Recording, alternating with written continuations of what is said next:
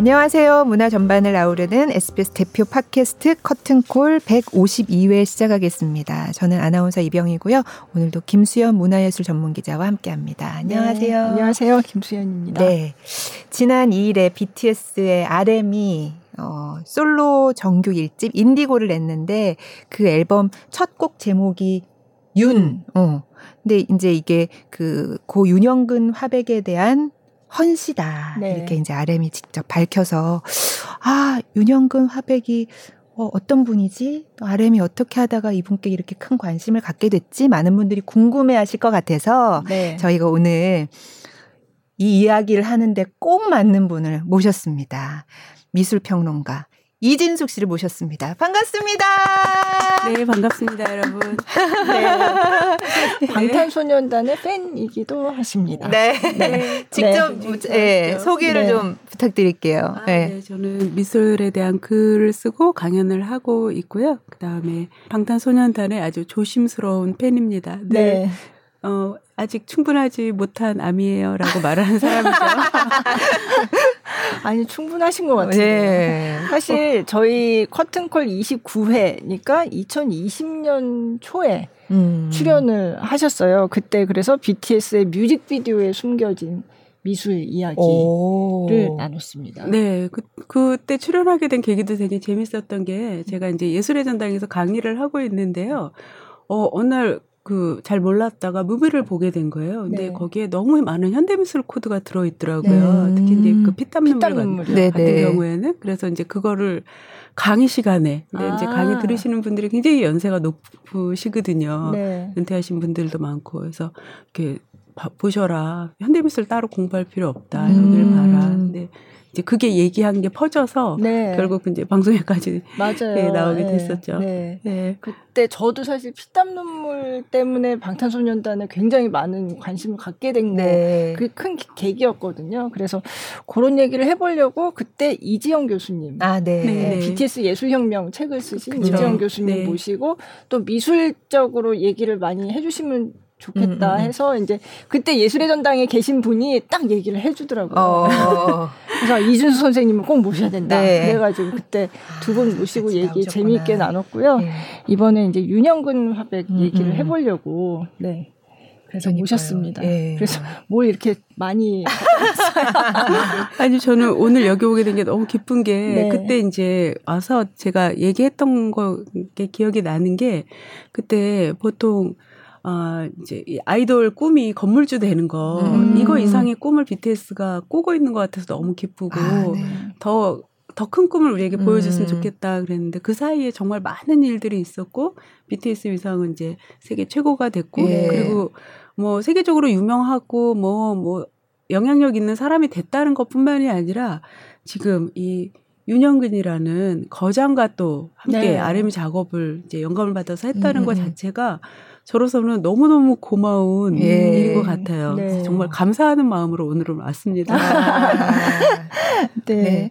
진짜 인디고 처음에 나오고 저도 윤, 처음에 그냥 윤 이렇게 보고 이거 뭐지? 이랬는데 딱 윤영근 화백이라고 음. 하니까 저도 윤영근 화백 잘 몰랐는데 네네. 2018년에 국립현대미술관에서 윤영근 회고전을 물론 돌아가셨지만 네. 굉장히 좀 크게 했었어요. 음. 그래서 그때 이제 가서 보고 처음 알게 됐는데 너무 감동을 받았거든요. 네, 네, 네. 아주 감동적인 전시였죠. 네, 네. 네. 그래서 네. 그때 느낌이 너무 아직도 생생한데 네. 딱이 RM의 이 노래 윤 그리고 이제 전반적으로 윤영근 화백한테 영향받은 그런 느낌이 물씬한 그런 네. 앨범이라는 예. 느낌이 들었거든요. 음. 그래서 한번 얘기를 진하게 예. 해보자 해서 어, 네. 오셨습니다. 네. 네. 그 노래 들어보시고 어떠셨어요? 윤? 어, 음. 그 노래를 듣고 진짜 피카소도 못한 일을 윤형근 음. 선생님이 하셨구나 음. 그런 생각이 들더라고요. 그러니까 그 인트로 부분에 윤형근 선생님께서 이제 말씀하신 네, 나지막하게 이제 들리듯 안 들리듯 맞아요. 이제 들리고 네. 있는데 오히려 그렇게 해서 더 주의를 기울이게 맞아요. 되는 거죠. 네. 어, 뭐라고 말씀하시는 거지? 이거 맞아요, 뭐지? 맞아요. 근데 어. 그 목소리 톤이 평소에 윤영근 선생님답게 이제 아주 어려운 말을 하시는데도 그냥 정중하면서도 네. 묵직하면서도 따뜻한 목소리로 네네. 이제 이렇게 말씀을 하시고 또 이제 엔딩에서 또 맞아요. 나오잖아요. 네. 근데 어 한 화가의 생전의 목소리가 음, 음, 음. 이런 대중음악 속에 들어가 있는 건 피카소도 못한 일 아닌가. 그렇죠. 네. 네, 어마어마한 오마주를 했구나. 네, 정말 들었어요. 어마어마한 네. 오마주죠. 음. 네. 네. 그 앨범 제목이 인디고잖아요. 인디고가 색상을 얘기하는 거죠. 네네. 음. 이제 우리나라식으로 표현하면 쪽빛이죠. 음, 네, 우리 네. 이제 어, 색채 역사에서 보면 그 blue라는 색의 이제 광범위한 스펙트럼 안에 있는데요. 어, 많은 blue들이 이제 광물에서 얻어지는데 이 인디고는 쪽이라는 식물, 음. 아주 거친 식물에서 음. 이제 채취가 되는 음. 어, 안료고 우리나라에서도 이게 이제 보통은 우리가 청바지로 많이 입는데 네. 우리 이제 한복에서 노방이라든가 네. 실크로도 입으면 또 굉장히 또 깊은 빛이 나는 음. 색깔인 거죠. 네. 음. 그 인디고라는 이름을 한 이유가 그래서 음, 뭐 여러 군데서 얘기를 하기는 했는데 뭔가 굉장히 여러 가지 청색이지만 뭐 제가 느끼기에는 청바지 색깔이 균이란 또 청색은 아니잖아요. 네, 굉장히 그렇죠. 다양한 네, 색깔이 네. 있고 네. 그래서 여기에 실린 곡들도 장르로 쳤을 때 뭐 음 뭐 그 음악 장르가 굉장히 다양하고 음, 네, 네. 네. 굉장히 다채로운 곡들을 이렇게 모아놓은 음. 음. 그래서 뭐라고 그랬죠? 제가 기억이 안 나네. 뭐라고 했는데 기억이 안 나네요. 그 RM이 뭐라고 얘기한 게 있는데 아, 네. 아, 인간과 네. 자연의 네. 이제 네. 이렇게 네. 정리를 음. 어, 했었고 어 제가 보기에 지금 왜 이 시점에서 이 인디고인가는 이제 RM이 다른 데서 얘기했듯이 뭐 4년 전엔 모노였고 맞아요. 예, 어떤 흑백의 무채색의 아직 색깔을 갖지 않았던 순간이고 지금 이제 어, 모두 군대 가고 또 네. 잠깐 쉬어야 되고 이런 또 자기 점검의 시간이기도 하잖아요. 네. 그때 뭔가 내가 출 이제 무슨 색깔을 가져야 될까라고 생각을 했을 때 어.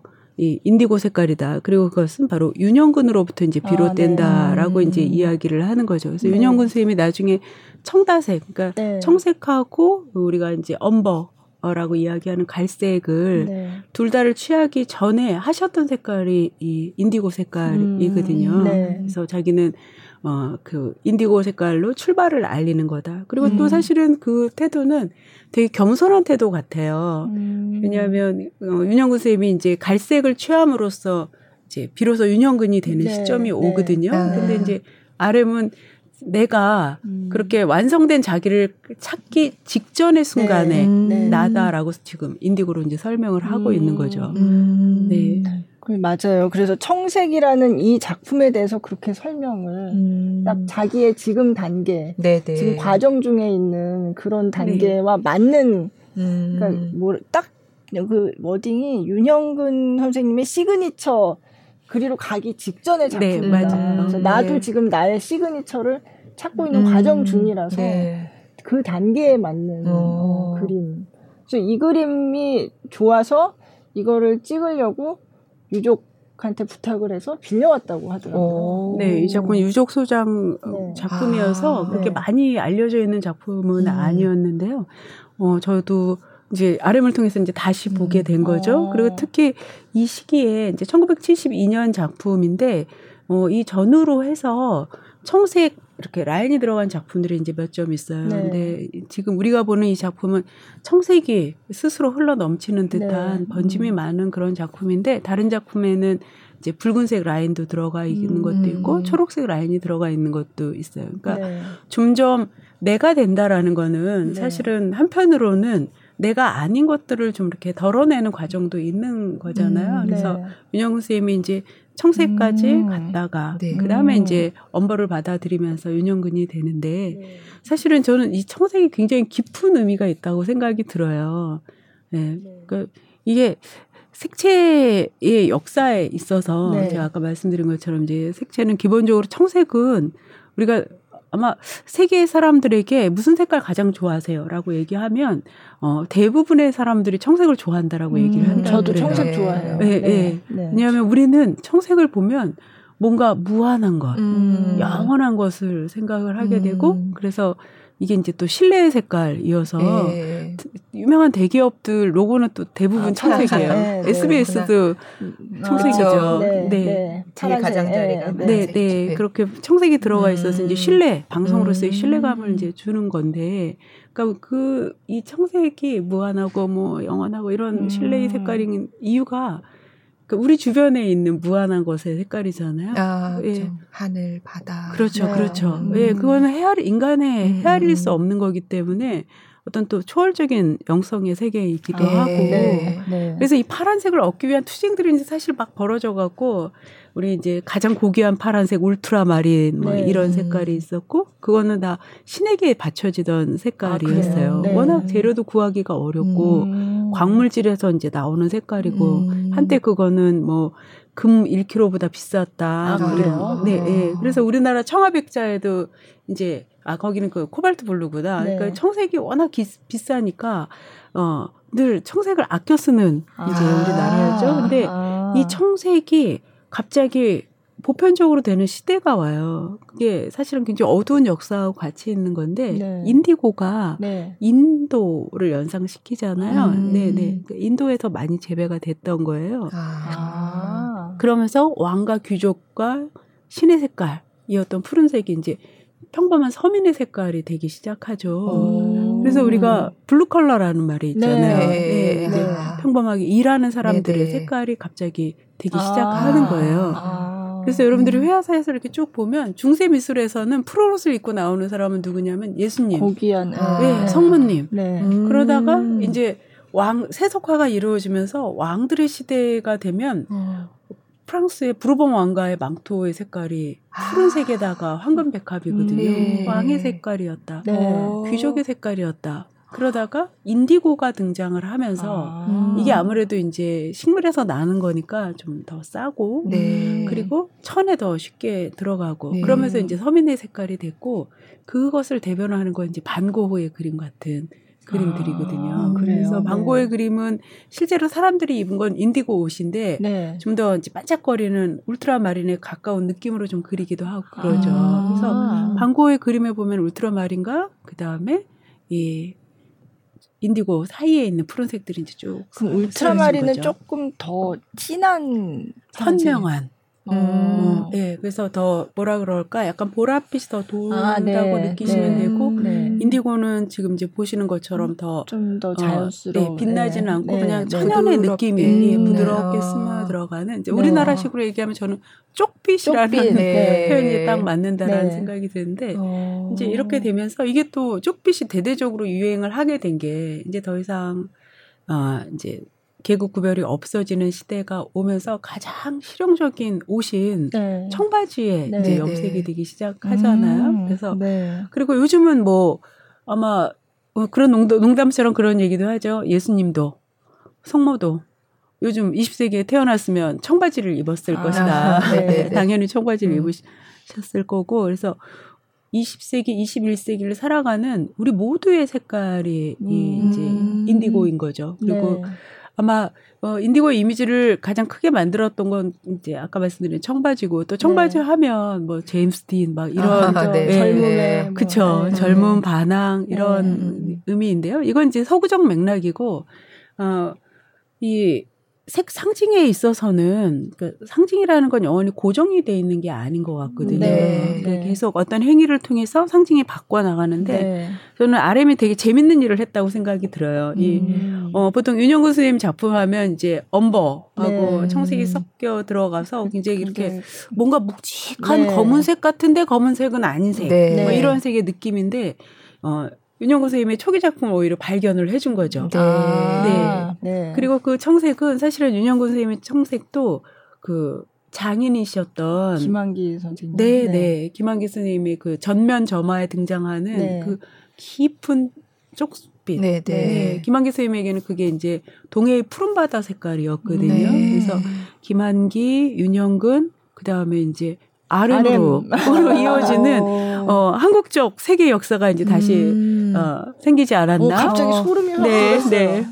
네. 너무 재밌어요. 네. 네. 아, 아, 네, RM이 재밌죠. 어, 네. 그렇죠. 그러니까 환기 blue라는 말이 있더라고요. 어, 그렇죠, 그렇죠. 네. 그래서 그 색을 이제 윤형근 선생님도 청색 이런 작품을 네, 네. 하면서 자기 네, 나름대로 이어받았고 네. 네, 그거를 네. 이제 RM이 인디고에서 음. 나름대로 네 네. RM은 너무 대단한 사람. 어, 저도 참 대단하구나 네. 그런 생각들을 이제 많이 어, 음, 생각을 많이 했어요. 네. 네. 어, 어떻게 그냥 윤영근 하면 이 엄버가 들어간 색깔인데 네. 그 작품을 딱 끄집어냈을까. 아. 그리고 작품을 감상하는 태도도 저는 너무 좋은 것 같아요. 그러니까 네. 우리가 이제 누가 마, 누가 말을 해도 혹은 말하지 않아도 그냥 유명하고 좋은 작가가 있거든요. 네. 네 근데 유명하고 좋은 작가를 다 좋아하진 않아요. 네. 그리고 또 네. 그게 내 인생의 지침이 되지도 않는 네. 작품들이 꽤 많이 있거든요. 근데 네. 자기가 좋아하는 작가를 어, 자신의 인생의 지침으로 만들 수 있고 음, 음, 음. 창작의 영감을 예, 네. 받을 수 네. 있고 뭐 이럴 수 있다는 거는 본인 스스로가 대단한 음. 사람이라는 느낌이 들었어요. 음. 네. 그러니까요. 아, 참. 근데 그 가사를 보면 그 윤영근 선생님의 삶에 대해서 자세하게 나오진 않지만 그걸 보면 아 이분이 사선을 넘나들었구나 그 가사에 나오거든요. 아, 네, 네. 네. 그래서 이제 윤영근 선생님의 그 작품 세계 좀 전에 말씀하셨지만 이제 청색 하다가 그 다음에 이제 시그니처가 네. 된 어두운 정말 검은 듯 검은 검지 않은 듯한 그 네. 먹 먹색 같기도 네, 하고 네, 그런 네. 이게 글로 이제 넘어가는 시기가 있고 한데 그거를 조금 말씀을 해주시면 아 윤영근이 어떤 작가구나 음. 이걸 알 수 있을 것 같아요. 네, 네. 네. 그 윤영근 선생님이 이제 어 1947년 네. 이제 청주에서 태어나시는데요. 어 이제 그 청주 양반댁에서 태어나신 거죠. 근데 네. 아버님이 이제 일제의 강점기죠. 1928년이니까 아버님이 어 이제 그 안 좋은 상황이잖아요. 나라가 이제 네. 넘어가고 이러니 어 낙향하셔서 네. 이제 문이나 아, 작가로 아, 이제 살아가셨어요. 그러니까 아. 굉장히 엄격한 선비의 집안에서, 집안에서 태어났고 네. 그리고 윤영구 스님의 그 내면에는 그 문인화의 전통이 있는 거죠. 문인화라는 음. 거는 기본적으로 이제 수목을 다루는 거고, 그러니까 음.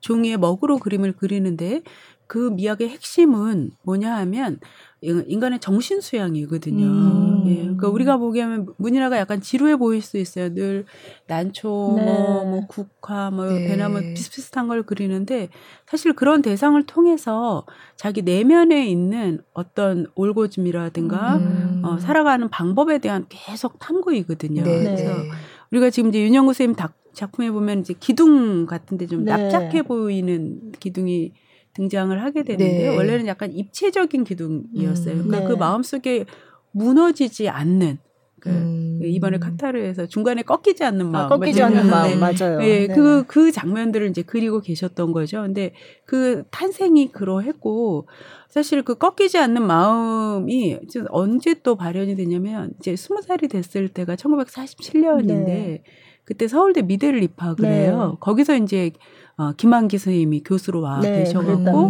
예, 이제 음. 만나게 되죠. 근데 그때 어 해방이 되고 광복이 되고 그다음에 나라가 아주 혼란스러울 때 어, 미군정 주도로 네. 이제 서울대학교를 국공립으로 네. 설치하는 이제 안이 나오는데 거기에 대한 반대, 반대. 시위를 네. 하다가 제적을 당하게 네. 되죠. 음. 네. 그러고 나서 또 전쟁이 터지게 되잖아요. 1950년에. 네네.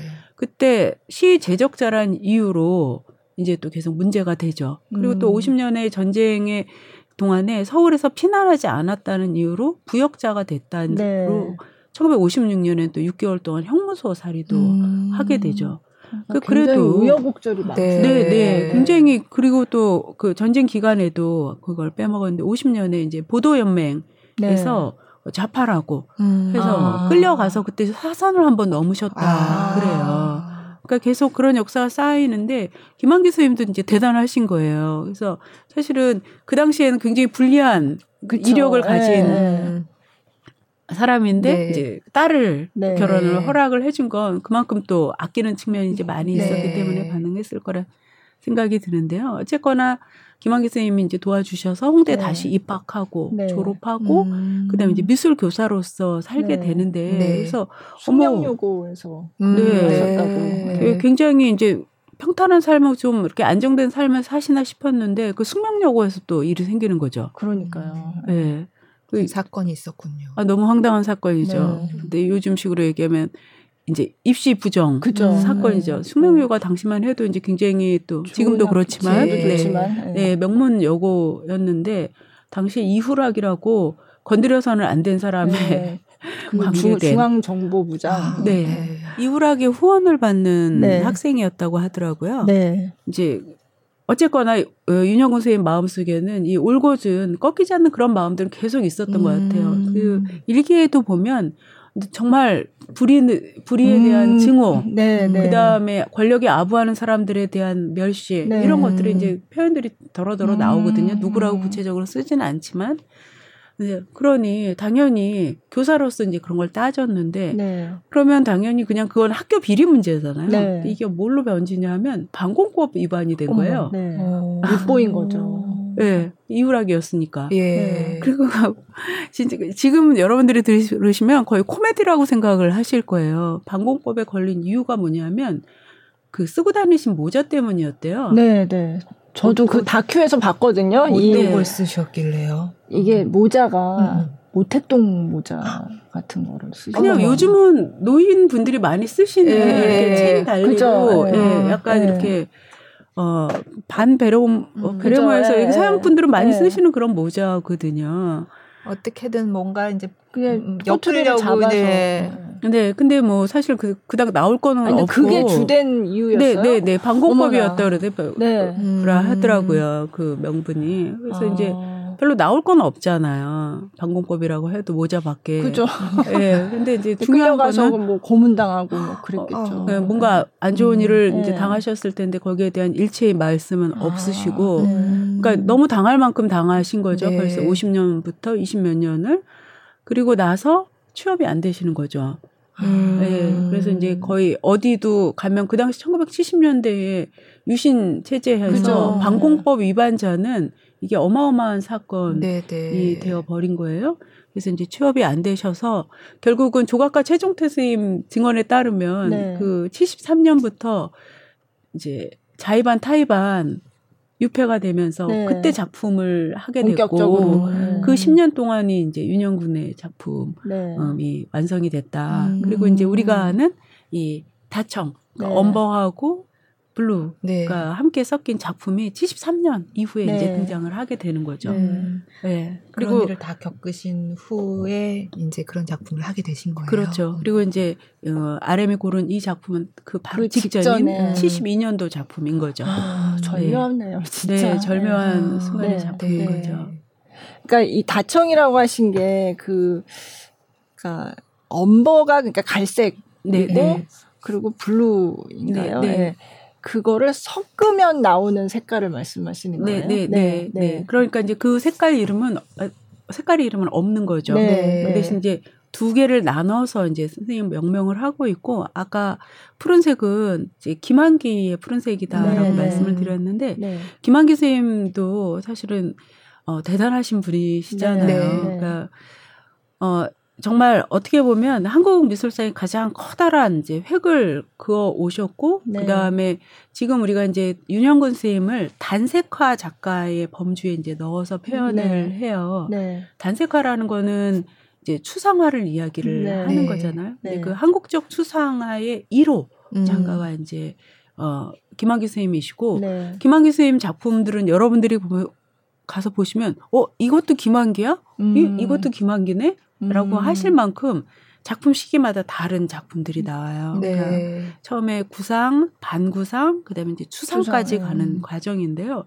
이 과정은 우리는 그냥 그냥 결과만 보니까 음, 음, 음. 아 그렇구나라고 생각할 수 있지만 작가에게서 구상에서 추상으로 넘어가는 거는 완전한 사고의 전환, 음. 감각의 전환이 필요한 일이거든요. 네. 그러니까 늘 눈앞에 보이는 현상을 그리던 사람이 이것 너머의 세계를 그린다. 음. 그리고 우리가 다 알고 있잖아요. 눈에 보이는 게 전부가 아니다. 네네. 네. 그 너머에 뭔가가 있다. 근데 그거를 표현하려고 하면 언어도 부족하고 음. 네. 형태도 부족하고 근데 그것이 존재함을 전달을 하고 싶고 음. 그래서 여러 가지 기법과 뭐 이런 것들을 이제 어 해내는데 그게 한국에서 충분하지 않았고 이게 가능할까라는 생각 고민 속에 있던 김한기 선생님은 이제 1960년대 중반에 미국으로 가시거든요. 네. 그리고 거기서 미국에서 이제 추상 미술들 이제 뭐 음. 잭슨 폴록이라든가 뭐 마크로스코뿐만이 아니라 로버트 고트리프 같은 이제 그런 추상 미술 작가들을 네. 보면서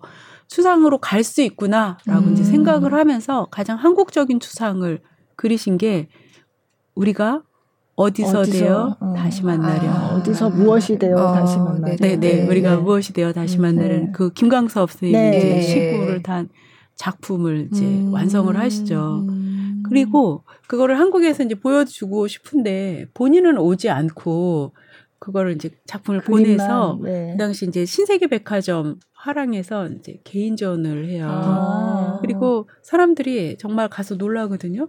아니 김한기가 몇 년 동안 미국에 가 있더니 음, 사람은 없고 네. 이런 점 찍은 작품을 네. 갖고 어이, 어떤 사람 와서 욕도 하고 음. 근데 그게 윤영근 선생님한테 이제 엄청난 충격이었던 아. 거죠. 그리고 그렇지만 그거는 김한기 선생님의 것이고 내 것은 아니었는데 음. 그 이제 고초를 겪고 나서 갈색이 들어오게 되는 거죠. 음. 음. 네. 그 갈색은 정말 한국 역사 예, 고난의 어, 음. 어, 색깔이었고 정말 한국 역사가 흘러가는 순간순간 다 음. 윤영호 선생님에게 이제 엄청 그러게요. 힘든 일들이 네. 벌어졌던 네. 거죠. 네. 그리고 이제 어 72년 유신 이후에 그다음에 광주 사태까지는 거의 이제 작업실에서 이제 작업만 하게 되는 아. 거죠. 음, 자기 자신으로 침잠할 수밖에 없는 그 네. 그 이제 10년이 이루어지는 거죠. 네. 예. 어, 그리고 이제 80년대가 지나가면서 저 갖고 1990년대 이제 경원대 어, 교수님이 아, 계시고 네. 그다음에 또 90년 3년도에 아주 좋은 일이 있으셨어요. 그게 뭐냐, 네. 뭐냐면 바로 도널드 저드를 만난 아, 일이었습니다. 네. 네. 네. 이제 우리가 미니멀 작가, 네. 미국 미니멀 작가의 대표 선수고 또 이론가이기도 음, 하고 네. 굉장히 왕성한 이제 그 실행력을 가진 분이 한국에 와서 윤영호 선생님을 만나게 되죠. 아. 네. 그리고 너무 좋아하셔요. 음. 근데 그건 너무 이해가 가요. 왜냐하면 도널드 저드는 희한하게 우리나라하고 인연이 많아서 어. 네, 1946년에 주한미군으로 아, 한국에 그래요? 왔었다 아, 그러더라고요. 그런 인연이. 네. 네, 네. 그래서 저도 어 그 도널드 저드 가구 이제 작품은 또 이제 음. 아예 서구양 미술의 맥락에서 배웠으니까 그런가 보다 했는데 그 도널드 저드가 만드는 가구, 그 다음에 드로잉 같은 걸 보면 이게 창살 같기도 하고 우리나라 아, 한옥의 창살 같기도 하고 네. 근데 조선조 못 가고야 아주 간결한 성 같은 음. 느낌이 들어갖고 이게 무슨 일이지 했는데 음. 어 우리는 이제 거꾸로 미니멀리즘을 배워서 조선조 못 가고를 미니멀하다 말을 하는데 네. 정작 미니멀 대가였던 음. 도널드 저드는 그 1940년 아주 가난했던 한국에 와서 아 그때 본게 있나 보다. 네네 그죠? 네. 그것을 음. 이제 보고 간 거죠. 네. 네. 그리고 이제 그게 자기께 된 거고 음. 네. 어, 이제 그렇게 된 거라서 굉장히 한국을 좋아했고 음. 그다음에 이제 한국의 여러 작가들 중에서도 윤영근 선생님 작품을 음. 좋아했던 거예요. 음. 음. 그다음에 그 색깔이라든가 컬러감 이런 것들을 이제 굉장히 좋아 음. 했었죠. 그래서 어, 전시도 이제 네. 작품 세 점을 구입해서 이제 아, 작은 전시를 네. 했고 어 아마 작년인가에 그 도널드 재단이 텍사스에 있는데 네. 죄송해요. 어, 텍사스에 있는데 그게 굉장히 멀거든요. 아, 네. 그 마파라고. 네. 어, 아름이 거기를 갔다 온 것 같더라고요. 아. 네. 아, 정말 아, 칭찬하고 부럽고 그렇습니다. 네. 그게 아. 가, 그 거리가 네. 뭐 휴스턴에서 차를 타고 9시간이나 아, 그러니까 진짜 맘 먹고 정말 보고 싶어야 가는데. 네, 네, 네, 네. 어마어마한 어. 곳이죠. 네. 그러니까 RM 뭐 인스타그램이나 트위터나 보면 그 윤영근 전시회를 보러 간 그 사진들이 많이 올라오는데 네, 전 네. 세계 곳곳에서 음. 하는 데를 다니는 것 같더라고요. 아, 찾아서 네. 다니 네, 네, 한다고 네. 하면 네, 네. 아 정말 대단한 덕후고 이제 성공한 덕후 그죠 성공한 거죠. 덕후죠. 네, 네. 얼마 전에 무슨 프로그램에 RM 집이 나왔거든요. 근데 진짜 집이 미술관이더라고요. 어, 네, 네. 저도 그 유튜브로 봤는데 처음 깜짝 놀랐어요. 음. 그냥 이제 아, 그 윤영은 선생님 작품도 여러 점 네, 있고 여러 점 있더라고요. 네, 네. 최병소 선생님 작품도 있고 네. 그다음에 어, 한국 근현대 작가들 네. 뭐 박고석, 장욱진 뭐 네. 그다음 박수 선생님 작은 드로잉 그런 것도 있고. 네. 네. 젊은 네. 네. 어떻게 그런 생각을. 이제 훌륭하다. 그러니까 어릴 음. 때부터 좋아했다고는 안 하고 보니까 그 공연하고 이러고 다니다가 이제 미술관에 갔다가 그때 뭔가 굉장한 아 그 맞아 시카고 미술관 네, 갔는데 네, 거기서 네, 뭔가 네, 네. 굉장히 많은 아, 거를 그렇구나. 느껴서 네. 그뭐 한 2018년 뭐 그때쯤이었다고 제가 본것 음. 같아요. 그러니까 활동하다가 이제 맞아요. 중간에 어떤 그런 계기에 미술에 눈을 뜨게 되고 그래서 이제 보다가 윤영근 선생님도 만난 것 같아요. 음, 그러니까 네. 작품을. 네네. 네. 네. 그러니까 네. 누구의 가르침 없이 순순히 음, 이제 그러니까. 자발적으로 알게 된 네. 거군요. 그래서 아마 도널드 네. 저드도 그렇게 해서 하다 보니 이제 네, 알게 됐겠죠. 그러니까 거기까지 갔다는 게 대, 너무 대단하네요. 네, 네. 그러니까 어 우리나라에서 이제 단색화 붐이 불기 시작한 게 2010년대 이후 이후거든요. 그러니까 아, 작가들은 정말 오래오래 살아셔야 돼요. 네, 한국 단색화, 이 추상화가 이렇게 세계적인 경지에까지 음, 이제 네. 평가를 받는 데는 여러 가지 요인들이 있었겠지만 네. 그 인정받는 시간이 30년, 40년이 그죠. 이제 걸리신 네. 거고 네. 어 우리 단색화 선생님들이 대부분 윤영구 선생님 28년, 박서보 선생님 30년생 뭐 대부분 일제 강점기에 태어나신 아, 분들이시거든요. 네. 지금 어, 살아 계시면 뭐 90이 네. 이제 넘으신 나이들인데 네. 그러니까 80부터 인정을 받으신 거죠. 음. 세계적으로. 그래서 네. 오래 걸렸네.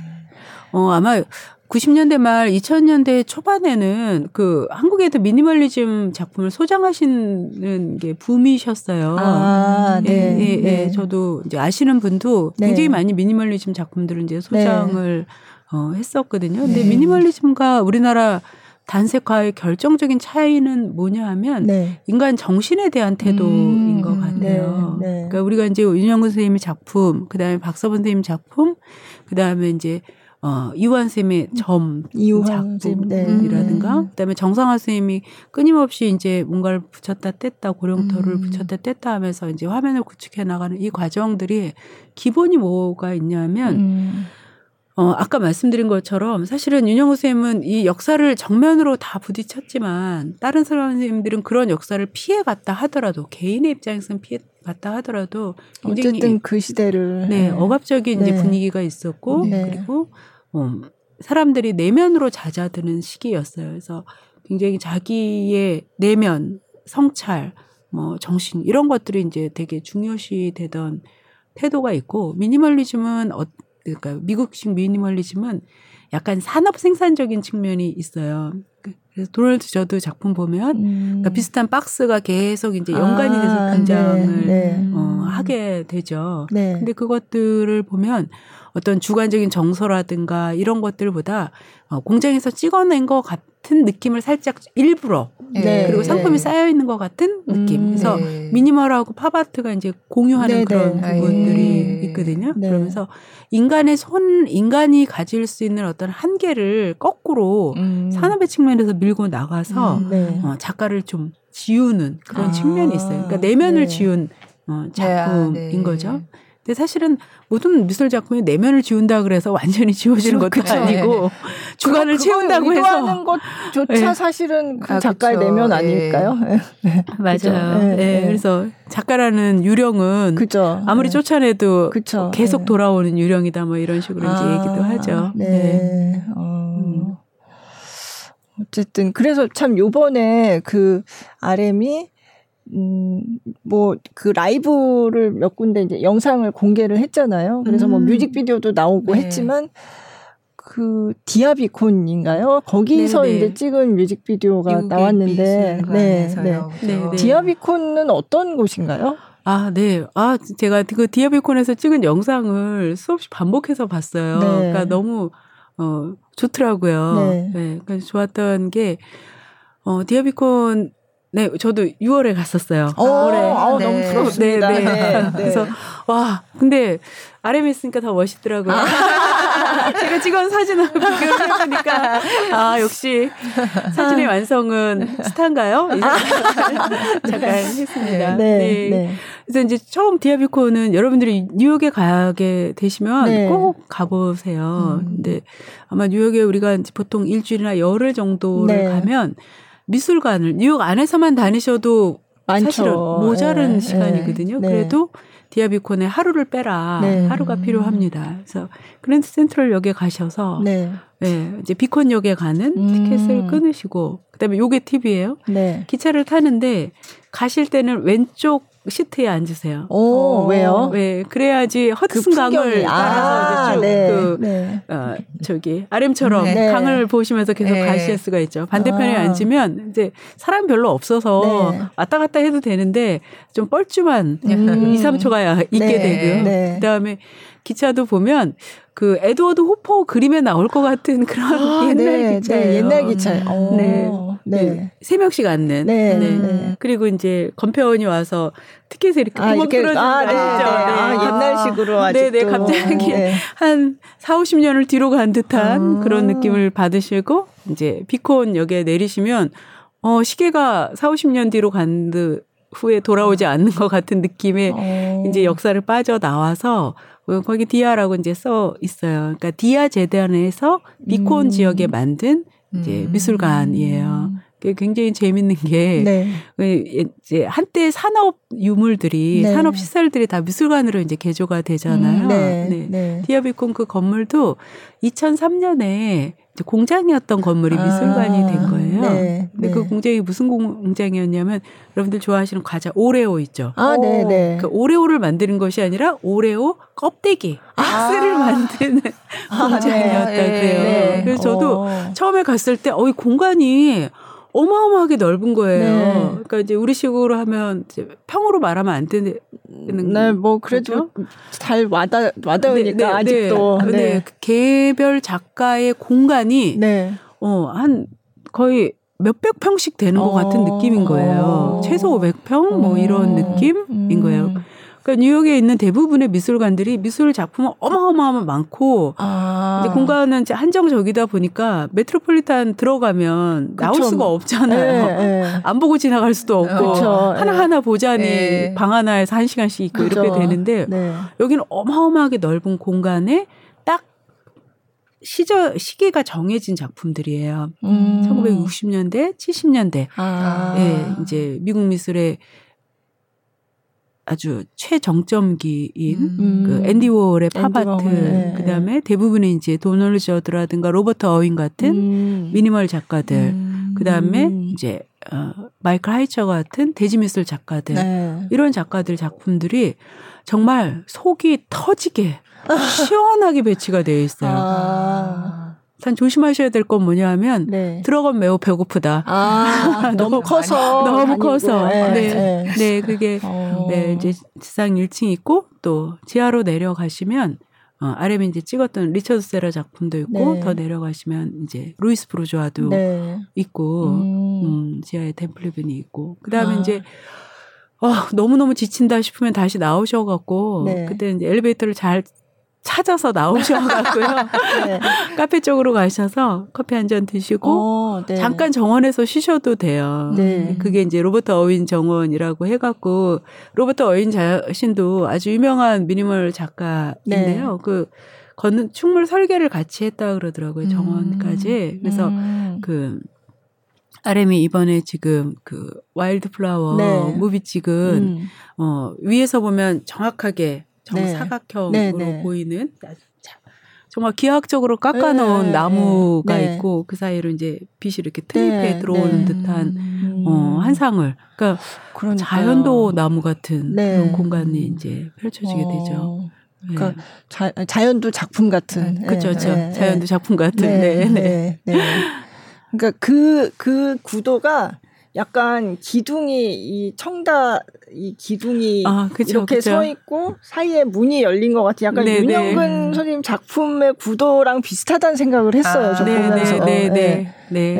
네. 어디를 가나 윤영근을 찾으시는 이제 아니, RM이 거기서 찍었으니까 네. 혹시나 뭐 네. 그런 생각도 하지 않았을까 뭐 이런 네, 네. 네, 모르겠어요. 그냥 저는 그냥 어 이거 꼭 윤영근 작품 같은데 아, 네 맞아요. 되게 미니멀하게 네, 네, 네. 사이에 문이 열린 것 같은 그런 느낌. 뭔가 이제 다른 세계로 그러니까 우리 윤영근 선생님 작품을 보면 이게 하늘과 땅 사이에는 그죠. 어떤 공간이다. 예, 예. 그러니까 우리 삶의 공간을 얘기를 하는데 네. 어그 삶의 공간이 이제 작품 속에 들어간 뭔가 다른 차원에서 얘기가 그쵸. 되는 느낌이 네. 있잖아요. 네. 그래서 그 나무 사이의 그 공간이 마치 다른 곳으로 네. 우리를 음. 부르는 듯한 그런 음. 느낌이고 네. 또 무비도 움직임 게임에서 찍으면서 나무 속에 있다가 이제 탁 트인 공간으로 예, 이렇게 네. 나가는 그런 구도들더라고요. 네. 그러니까 뭐 윤이라는 그 노래도 그렇지만 뭐 그 노래뿐만이 아니라 굉장히 전반적으로 뭔가 미술 작품에서 받은 영감을 뭔가 여기서 재현, 그러니까 그거를 네네. 좀 실현을 해보는 그런 앨범으로 만든 것 같다는 생각이 들었어요. 네 네. 네. 네. 그 특히 전 또그 덴플레빈 앞에서 이제 찍은 어, 그 무비도 굉장히 마음에 들더라고요. 어, 네. 어. 이게 형광등 작품이잖아요. 네, 네. 사실 현대인들은 너무나 많은 빛에 노출이 돼 있기 때문에 지금 스튜디오도 굉장히 지금 음. 뭐세 보면 한 네, 스무 개 이상의 네, 빛이 네. 있잖아요. 그러니까 빛이라는 게 늘 당연히 있어야 되는 거고 뭐 이거 없는 공간이 이상한 거 아니야? 음. 그 위험하고 뭐 이런 거 아니야? 뭐 이렇게 네. 생각이 드는데 사실 빛이라는 거는 인간에게 있어서 이제 가장 원초적인 어떤 것이죠. 우리 인간 눈은 빛이 없으면 아무것도 볼 수 없는 네. 상황인데 그래서 미술사에서도 빛은 늘 신성한 것, 음. 어떤 영혼을 네. 이제 건드리는 그런 것이거든요. 근데 너무 범상화된 빛인데 음. 거꾸로 덴플레비는 형광등이라는 가장 음. 이제 현대적인 네. 그 것들을 일반적인 가지고 네, 네. 네. 공업적인 거잖아요. 네, 네. 공장에서 진짜 찍어낸 그죠. 그걸 네. 사용을 하거든요. 근데 그거를 예술적으로 배치함으로써 뭔가 성당에 온 음. 느낌, 그다음에 다른 세상에 온 느낌 그런 느낌을 네, 줘요. 거기다가 네.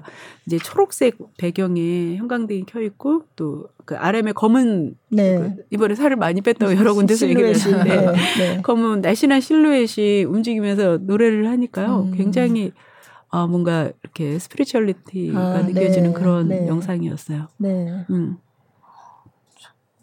본인이 다 아이디어를 내고 이렇게 뭔가 하지 않았을까요, 그죠? 많이 엄청 많이 공부를 그랬을 것 같아요. 다 가능한 네, 아이디어를 많이 내서. 네, 네. 그러니까 저 작품을 김영 윤영구 선생님의 이제 청색을 놓고 그다음에 자기 청바지를 놓겠다라는 생각을 3년 전, 4년 전부터 했었다 그러더라고요. 아. 그러니까 굉장히 오랫동안 어, 음. 생각을 했던 흔적들이 있어서 네. 되게 그건 좋았어요. 아. 네. 음. 여기 그 또 가져오신 건데 그래도 한마디 윤영근 아 윤영근의 아, 기록. 기록. 사실 네. 저 책도 제가 이게 한 1년 전쯤에 나온 책이에요. 네, 네, 그래서 네. 요번에 안 그래도 이제 RM의 노래가 나온 걸 보고 아 윤영근 갑자기 저도 전에 봤던 그게 생각이 나면서 어, 좀, 나도 좀, 좀 보고 싶다 싶어서 네네. 이제 뭐 책이 있나? 이러고 찾았더니 이 책이 있더라고요. 야. 그래서 주문을 했는데 요즘 좀 주문량이 많은가 봐요. 아직 안 왔어요. 아, 그러시구나. 이게 네네. 인터넷 서점에 제가 주문한 데는 주간 베스트로 올라와 있어요. 예술 아, 분야 아, 주간 베스트. 그러니까 예술 네. 분야에서. 네네네. 네. 그러니까 이렇게 RM 때문에 윤영근 화백에 대해서 다시 관심을 가지고 음, 책을 음. 지금 주문한 사람들이 많아졌나 보다 저는 그렇게 생각을 네, 했어요. 그러, 네, 그럴 수 있겠죠. 네, 네. 네. 네. 어, 갑자기 베스트셀러가 되셨구나. 네, 그러니까 전체 베스트셀러는 아니고 고 예술 분야에서. 네, 네, 네. 음. 그래서 이게 윤영근 선생님이 생전에 남긴 기록들 이런 거를 이렇게 담아놓은 어머 좋네요. 네. 주문을 잘한 것 같습니다. 네. 네, 그리고 또 책들 잘 만든 게 네. 책의 질감이 되게 좋더라고요. 그러네요. 네. 네. 표지가 네. 약간 신경 써서 만드는. 네. 네. 음. 되게 짧은 글이어도 뭔가. 네. 윤영근 화백이 음. 어떤 사람이었는지를 음. 잘 보여주는 책인 것 같아요. 네. 네. 그래서 RM이 거기 그 윤 거기서 보면 먼저 휴먼이 되라 그 네. 얘기가 나오잖아요. 네, 네. 네. 예술 뭐 하기 전에 일단 인간이 네. 먼저다 네. 이런. 음. 아니 그 이번 앨범이 RM이 자기의 20대를 정리하면서 냈다. 그리고 이제 내년에 서, 서, 서른이 된다. 서른이 된다. 그 얘기를 예, 이제 예. 강조를 하는데 저도 이제 그 얘기를 들으면서 나의 서른은 어땠나? 그리고 음, 나의 서른에는 무슨 음. 노래가 있었나? 네. 무슨 노래가 있으셨어요, 서른에? 어, 기억이 안 나. 저는 그때 김광석 노래를 엄청 들었던 것 같아요. 네, 막, 음. 맞아요. 네, 저희 때는 저도 네. 그 김광석인 저희보다 네. 더몇 년 먼저 네, 네. 이제 서른이 됐고 네. 그리고 아마 저 제 서른 때 김광석이 이제 자살을 했었던 네, 것 같아요. 근데 네. 어쨌거나 제 저의 서른에는 김광석의 네. 노래가 이제 있었죠. 저, 도 김광석. 근데 이렇게 지나고 나서 보니까 RM이 이제 서른이라는 게 어떤 의미인가 생각을 해보니까 제, 제 같은 경우에는 서른 되기가 굉장히 힘들었던 것 같아요. 음. 음. 그 다음에 마흔 되고 그 다음에 나이 먹는 거는 다 그냥 수룩 지나갔는데 예, 예. 20대 까지 네. 20대에는 누리는 그 많은 것들이 있잖아요. 네. 20대이기 때문에 스스로 생각하는 뭐 미숙하고 어리석고 실수도 많이 하지만 그래도 20대 자체가 자산이었던 것 같은데 갑자기 네. 서른이 된다고 생각하니까 어른이 안 되면 안 될 것 같고 음. 뭔가 이제 사람 구실을 좀 해야 될 것 같고 네. 그 럴때 많이 그 김광석 노래가 위안이 그쵸. 됐었던 것 네. 같거든요. 네. 맞아요. 근데 네. 아 지금 아람이 이제 서른이 되고 또 그 서른이라 하더라도 누구보다도 아주 농축적인 삶을 살아온 시간이잖아요. 네. 그 15년, 10년 뭐 이런 세월들이 그때 아람은 이제 다시 무언가를 해야 되고 음. 그러니까 자기가 가야 될 어떤 나침판 그런 거를 윤영근 선생님으로 잡았고 네, 네. 서두에 인간이 먼저 되라. 그죠. 예. 네. 그 얘기를 이제 딱 박아 놓아서 아 나쁜 사람이 절대로 될 수가 없겠구나. 네, 그런 생각을 했어요. 네, 되게 네. 좋은 나침판을 음, 그쵸. 가진 것 같아요. 네. 정말 참 그 여기 보면 RM이 윤영근 선생님뿐만 아니라 뭐 RM 집에 많은 그림이 있는 것도 나왔지만 그 한국 전쟁과 군사 독재, 음. 경제적 불안정을 겪은 세대를 중심으로 작품을 수집하고 있다 이런 얘기를 했대요. 네, 네. 내 뿌리는 한국에 있다. 네, 내 뿌리는 아. 한국에 있다. 네. 네. 어 저도 그 얘기를 듣고 좀 놀랐어요. 네. 왜냐하면 이제 지금 한국 사회에서 이제 이렇게 미술품은 사실 요즘 젊은 친구들 보면 미술품 많이들 좋아해요. 그죠, 네. 그러니까 제가 이제 한참 외국에 다닐 때 90년대, 20년대 초반에 제일 부러웠던 게 뭐냐면 미술관에 유치원 아이들 와서 네. 실습하는 거. 네. 그리고 이제 따라 그리는 것도 네, 하고. 네, 네. 막 미술관 제잘제잘제잘 네. 하는 그런 느낌 너무 좋았고 네. 그다음에 이제 또 미술관에 와서 애정 행각 부리는 버리는 데이트족. 네. 네. 네. 그것도 너무 좋은 거예요. 그 데이트하러 뭐, 뭐 어디 가고 뭐 이런 거 아니라 미술관에 미술관에서. 와서. 그래서 아 그런 시대가 됐으면 음. 좋겠다라고 생각을 했는데 어각 그렇게 그 관람객들은 그 우리 이제 대중들이 음악을 만들잖아요. 네. 선택을 함으로써 자기 네. 기호를 선택을 하면서 그래서 이제 interactive하게 예술이라는 건 발전을 하게 되는데 많은 경우에 젊은 작가, 젊은 이들이 좋아하는 미술들은 자기 얘기를 하는 거거든요. 네. 어, 그, 그 특히 우리 시대 같이 이제 이런 피로 시대에는 음. 위안을 주는 네. 미술 네. 내용적으로 음. 자기 얘기를 하는 거 아니면 음. 어, 몇년 전에 이제 이게 굉장히 안 좋은 일이 이제 벌어졌다가 좀 잠잠해졌는데 이제 코인 주식 아, money가 이제 갑자기 막 흘러들으면서 네. 어, 돈의 위안을 미술품에서 또 찾겠다라고 해서 아, 이제 미술을 투자의 네. 대상으로 생각을 하거나 뭐 이제 이런 식이었는데 RM은 한국의 역사가를 수, 담은 작품들을 수집을 하겠다라고 생각을 했을 때 이게 도대체 뭘까라고 전 이제 잠깐 생각을 해봤더니 네. 그게 RM의 자아라는 게 아 이게 굉장히 자 큰 사람이구나. 음. 음. 한국의 역사 따로 있고 난 나야가 아니라 그게 나구나. 아, 어, 내 뿌리를 알아야 되겠구나. 음. 근데 사실은 그거는 어, 외국에서 생활을 많이 한 사람들이 늘 겪는 문제잖아요. 아, 네. 네. 너 누구냐? 네. 너 아버님 뭐 하시노? 음, 그죠. 근데 이 아버님은 네 아버님 뭐 하시노? 어, 한문학적인 아버지뿐만이 아니라 네. 너의 정신의 아버지, 네, 문화적인 네. 뿌리가 음. 뭐냐? 너뭐 갑자기 네. 어디서 나타나서 이렇게 노래 잘하고 춤 잘 추는데 음. 너 뒤에 뭐가 있어? 음. 라고 이제 이런 질문들이 꼭 와요. 네. 그래서 이거는 RM뿐만이 아니라 미술에서도 음, 당신의 작가 중에서 음. 존경하는 작가는 누구냐? 네. 그럼 뭐 이제 우리는 미술계 백남준 선생님도 계시고, 네. 네. 이제 막 네. 여러 얘기를 할 수 있는데 어떤 그런 정신적인 뿌리를 찾는 데 있어서 굉장히 크게 자기를 설정하고 있구나 음. 그런 느낌이 들어서 참 대단하다라는 생각이 네. 들었어요. 네. 네.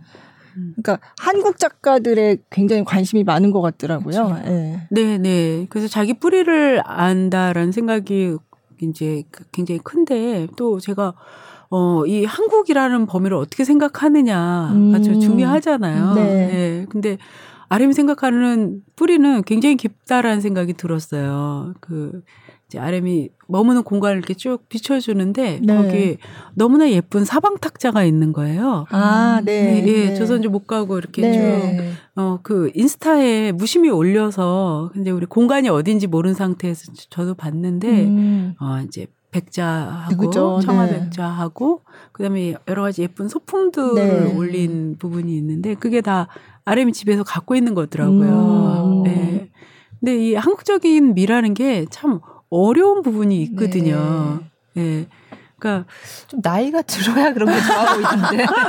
그렇죠. 예. 네. 왜냐면 한국적인 아름다움이라고 얘기하는 지 도자기들 같은 걸 네. 보면 일본 도자기는 굉장히 정교하고 네. 중국 도자기는 막 화려하잖아요. 네네. 네. 크고 화려하고 뭐 그런데 한국 도자기의 맛은 정말 음. 수수, 네. 덤덤, 네. 은은 네. 이렇게 이제 누가 표현을 하던데, 그러니까 이게 어 굉장히 미니멀한 맛이죠. 그러니까 음. 식으로 치면 동치미 같은 그런 아, 건가요. 네, 네. 어떤 젓갈도 안 쓰고 고춧가루도 네. 없고 그냥 자연의 맛에 뭔가가 이렇게 살짝 성숙된 듯한 네네네. 네, 네. 그런 맛인 거예요. 네. 완전 자연 맛은 아니고. 네. 근데 그런 맛을 먹으려면 입안이 정갈하지 않으면 아. 예, 그게 안 느껴지거든요. 그냥 음. 맛이 없는 네, 거고 그렇죠.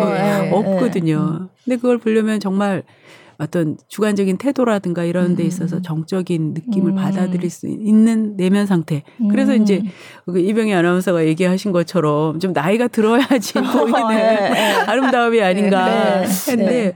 어, 그런 것들을 좋아할 수 있는 감수성이 음. 또 윤영군을 사랑할 수 있게 만들었구나. 아, 네. 네. 윤영군 선생님도 이 한국적인 아름다움을 굉장히 많이 강조를 네. 하셨거든요. 네. 네. 그래서 이 수수함, 네. 질박함, 이제 그다음에 이런 게 되게 중요하다 이런 말씀도 음. 많이 하셨고. 음. 예. 음. 또 RM 집에 또 뭐 뭐가 있어요? 뭐가 있을까요? 네, 그 제가 봤을 때 요시토모 네. 나라라는 일본 아, 네, 작가의 네, 네. 이제 자그마한 아, 그, 아, 사진도 네, 네. 어, 있었고요. 자그마한 작품도 있었고, 그 다음에 아까 로니온 얘기를 했나요? 로니온, 예, 네. 예, 예, 로니온. 로니온 이라는 여성 작가 네. 이제 작품도 있는데 그 작품 역시도 그 미묘함을 볼 줄 아는 사람이 보는 작품이거든요. 음. 얼핏 보면 커다란 유리 같은, 네. 음. 그리고 어, 마치 얼음이 온 것처럼 보이는데요. 음. 사실 얼음 한 조각도 우리가 그냥 아 시원하게 먹어버리면 끝이지만 그 안에 보면 네. 어, 어떤 결정 네. 같은 네. 것들 얼음이 되어가는 프로세스가 담겨 있거든요. 음, 네. 네. 얘가 빨리 온 얼음인지 음, 음, 뭐 천천히 온 얼음인지 우리가 알 수가 네. 있잖아요. 그런 시간을 보는 눈이 있어야 음. 어, 볼줄 아는 작품인 거예요. 음. 그리고 나서 이제 RM 노래를 들어보니까 이 친구가 말하는 시간이 늘 과거, 현재, 미래 세 시간을 같이 얘기를 하더라고요. 음. 그러니까 네. 나는 미래에 뭐가 될 거야. 음. 어, 그래서 지금 현재를 바라보는 거거든요. 아까 얘기하신 네. 것처럼 좋은 네. 어른이 될 거야 라고 말하는 것처럼 그렇게 미래를 보는 눈이 있어야지 또 과거도 다시 음. 보이고 네. 현재도 다시 이제 보이는 그런 것 음. 같아요. 아, 음. 네. 저는 이번 RM 여기서 Still Life라는 그 노래도 네네네. 네, 네. 되게 흥미로웠는데 음. 이것도 사실은 still life가 정물이잖아요. 네네. 네. 네. 근데 그 말 자체가 음 어떻게 보면 그 안에 뭐 꽃을 그렸다 하면 그거는 죽어 있는 거지만 사실은 이 그림으로 지금 살아 있는 거기도 하고 굉장히 어떻게 보면 되게 아이러니한 그런 네. 단어들의 조합인데 네, 네, 네. 예. Still Life. 네. 예. 뭐 저도 처음에 들었을 때 이게 가사가 이게 뭐지? 왜? 그렇죠. 왜? 뭘 얘기를 하는 거지? I'm still life 이렇게 나오니까 근데 이제 뭐그 해석을 들어보니까 그러니까요. 어, 예, 나는 여전히 그 어. 살아 있고 네. 그리고 그거는 정물을 네. 그렸지만 그 그림이 지금도 나에게 살아 있는 그쵸. 것처럼 네. 느껴지는 것처럼 네. 어떤 이제 영원한 예술 그쵸. 그리고 전진하는 네. 예술 네. 그 무한의 예술을 향해 가는 그쵸. 과정 네. 이런 식의 이제 자기 선언이더라고요. 그러니까 Still Life지만 계속 moving forward 앞으로 나아가고 있다. 음. 참 그것도 음. 네. 음. 그러니까 그런 가사들이 저는 참 좋았던 게 이제 모든 예술 형식이라는 거는 자기들이 요구하는 내용이라는 게 있잖아요. 네. 예, 그런 게 이제 있을 수밖에 없는 거죠.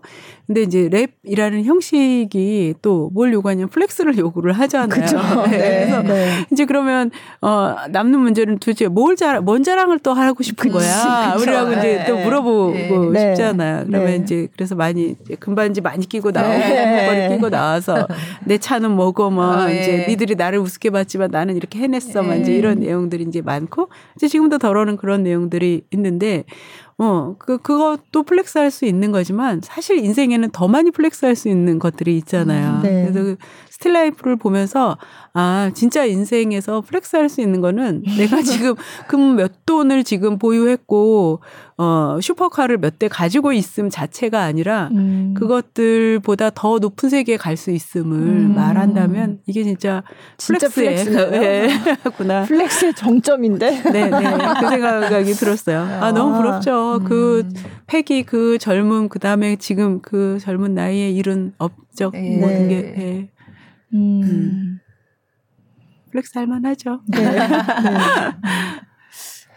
어, 그러니까 뒤에 보면 그러니까 RM도 당신이 마침내 어, 사선을 오갔던 생과 당신이 마침내 이 땅에 남긴 것들에게 나 역시 그저 좀 더 나은 어른이길. 음. 네. 네. 네.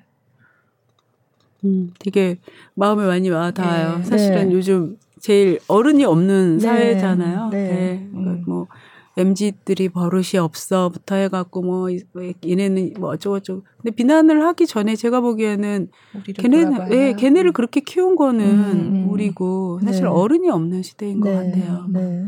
음. 음. 그런 걸 RM은 다 알고 있는. 어. 진짜 선한 영향력 이런 얘기들 굉장히 많이 하는데 네, 네. 진짜 네. RM이 이제 미술계 영향력이 대단한 것 같아요. 진짜. 네, 네.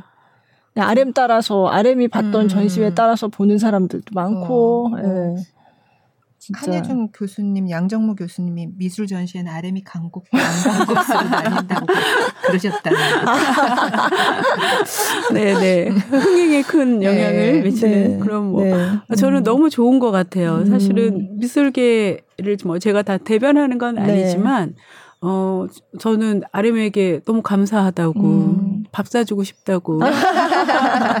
네. 네. 네. 왜냐하면 우리는 이제 사실은 우리 아미들이 많이 있잖아요. 전 네. 세계적으로. 네. 그리고 아미들이 그냥 뭐 음악을 듣고 즐기는 게 아니라 서로의 지지대가 돼서 진짜 아마 우크라이나하고 러시아 아미들은 서로 전쟁에 반대했을 거라고 네. 저는 생각을 네. 하거든요. 네. 그래서 굉장히 다른 프레임을 우리에게 이제 주고 있는데 그만큼 한 스타를 중심으로 해서 이제 뭉치고 있는 건데요. 네. 스타가 뭔가를 가리킬 거 아니에요. 네. 그리고 거기서는 이제 음악이라는 것이 흘러나오고 함께 했는데 그가 가리키는 곳이 어디인가. 근데 RM의 손끝 손에 가리키는 그 끝에 네. 미술이 있다는 게 저는 너무 음, 감사하죠. 네. 네. 그게 바로 이제 선한 영향력이고, 네. 네. 어, 그리고 그 RM이라는 문을 음. 통해서 또 우리는 다 이제 현대미술로 들어갈 수 있잖아요. 네. 그리고 어, RM이 좋아하는 걸 똑같이 좋아할 수도 있고, 네. 네. 그렇지 않을 수도 있는 것 같아요. 네. 근데 저는 그, 이 두 개의 길에서 또 각각의 아미들이 각각의 개인들이 자기를 찾아가는 과정이라는 음. 생각이 들거든요. 네. 아 우리가 좋아하면 이해하려고 노력하잖아요. 그러니까 너무 네. 모르는 작품인데 도대체 RM은 이걸 왜 산 거야? 비싼 돈을 두고 이걸 집에 걸어놓고 맨날 아, 바라보고 그죠. 있어. 네. 그러면 궁금하잖아요. 이제 조, 네. 네. 거기서부터 이제 시작이 되더 어, 네. 되더라도 나중에 가서는 어, 자기가 좋아할 수도 있고 음. 또 계속 따라가다 보면 다른 작품을 다른 좋아할 수도 있고. 그렇죠. 네. 네. 이 정말 훌륭한 덕후들의 시대가 네. 온것 같아요. 네. 네. 제가 그래서 음 RM 덕분에 이제 윤영근 화백에 대해서 알게 되고 미술에 관, 관심을 갖게 되고 이런 분들이 많아졌는데 사실 최근에 제가 이거는 미술적 얘기는 아니지만 임윤찬 군 피아니스트 네네. 임윤찬의 기자간담회를 갔다 왔는데 임윤찬 군이 그 얘기를 했어요. 거기서 음악을 기부하는 게 중요하다. 음악을 잘못 들, 음. 들을 기회가 없는 분들한테 찾아가서 음악을 들려주는 일을 하고 네. 싶다. 그 이유는 그 다음에 말이 정말 인상 깊었는데 음악이 그 전에는 몰랐던 또 다른 우주를 열어주는 네, 과정이 될수 네. 있기 때문이다라고 네, 네 얘기를 네. 했는데 그게 똑같은 것 같아요. 네, 그러니까 맞아요.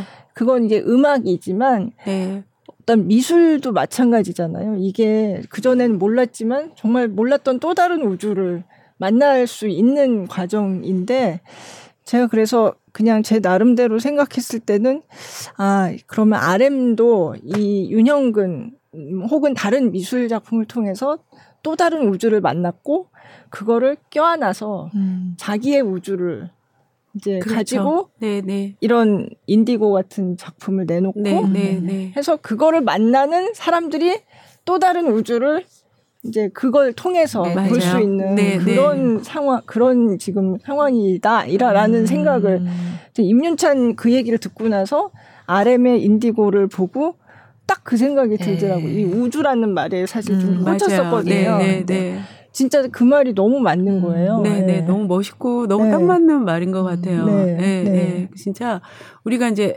아이들 데리고 미술관 가면 아유 뭘 알겠어 그래도 이제 숙제니까 가야지라고 음. 생각하면서 갈 수도 있고 또 가끔은 이제 요즘 그런 기획들도 많이 하는데 시골이라든가 산골 같은데 이제 뭐 전혀 그런 음악이라든가 이런 거 무관하신 분들에게도 또 음악을 들려드릴 그죠. 수도 있거든요. 네, 근데 네. 그분들이 다만 우리 같은 우리 그 통상적으로 쓰이는 음악의 용어, 미술의 용어를 모를 뿐이지 다 그죠. 알고 계시는 네. 감정들이거든요. 네. 희노애락을 네. 바꾸셨고, 음. 근데 그게 어떤 예술의 형식으로 이제 드러나게 되면 아. 그 순간에 이제 위로도 받고 그다음에 그 감정이나 생각도 한 차원 더 이렇게 높아지게 네. 하는 것 같아요. 그래서 네. 저는 예술이 진짜 이 네. 우주를 네. 지구를 잘 감싸고 가득 채웠으면 좋겠고 네. 진짜 모든 예수, 분야의 예술가들 그리고 예술에 젖어 사시는 모든 분들에게 늘 감사하다고 말씀드리고 싶어요. 음, 네.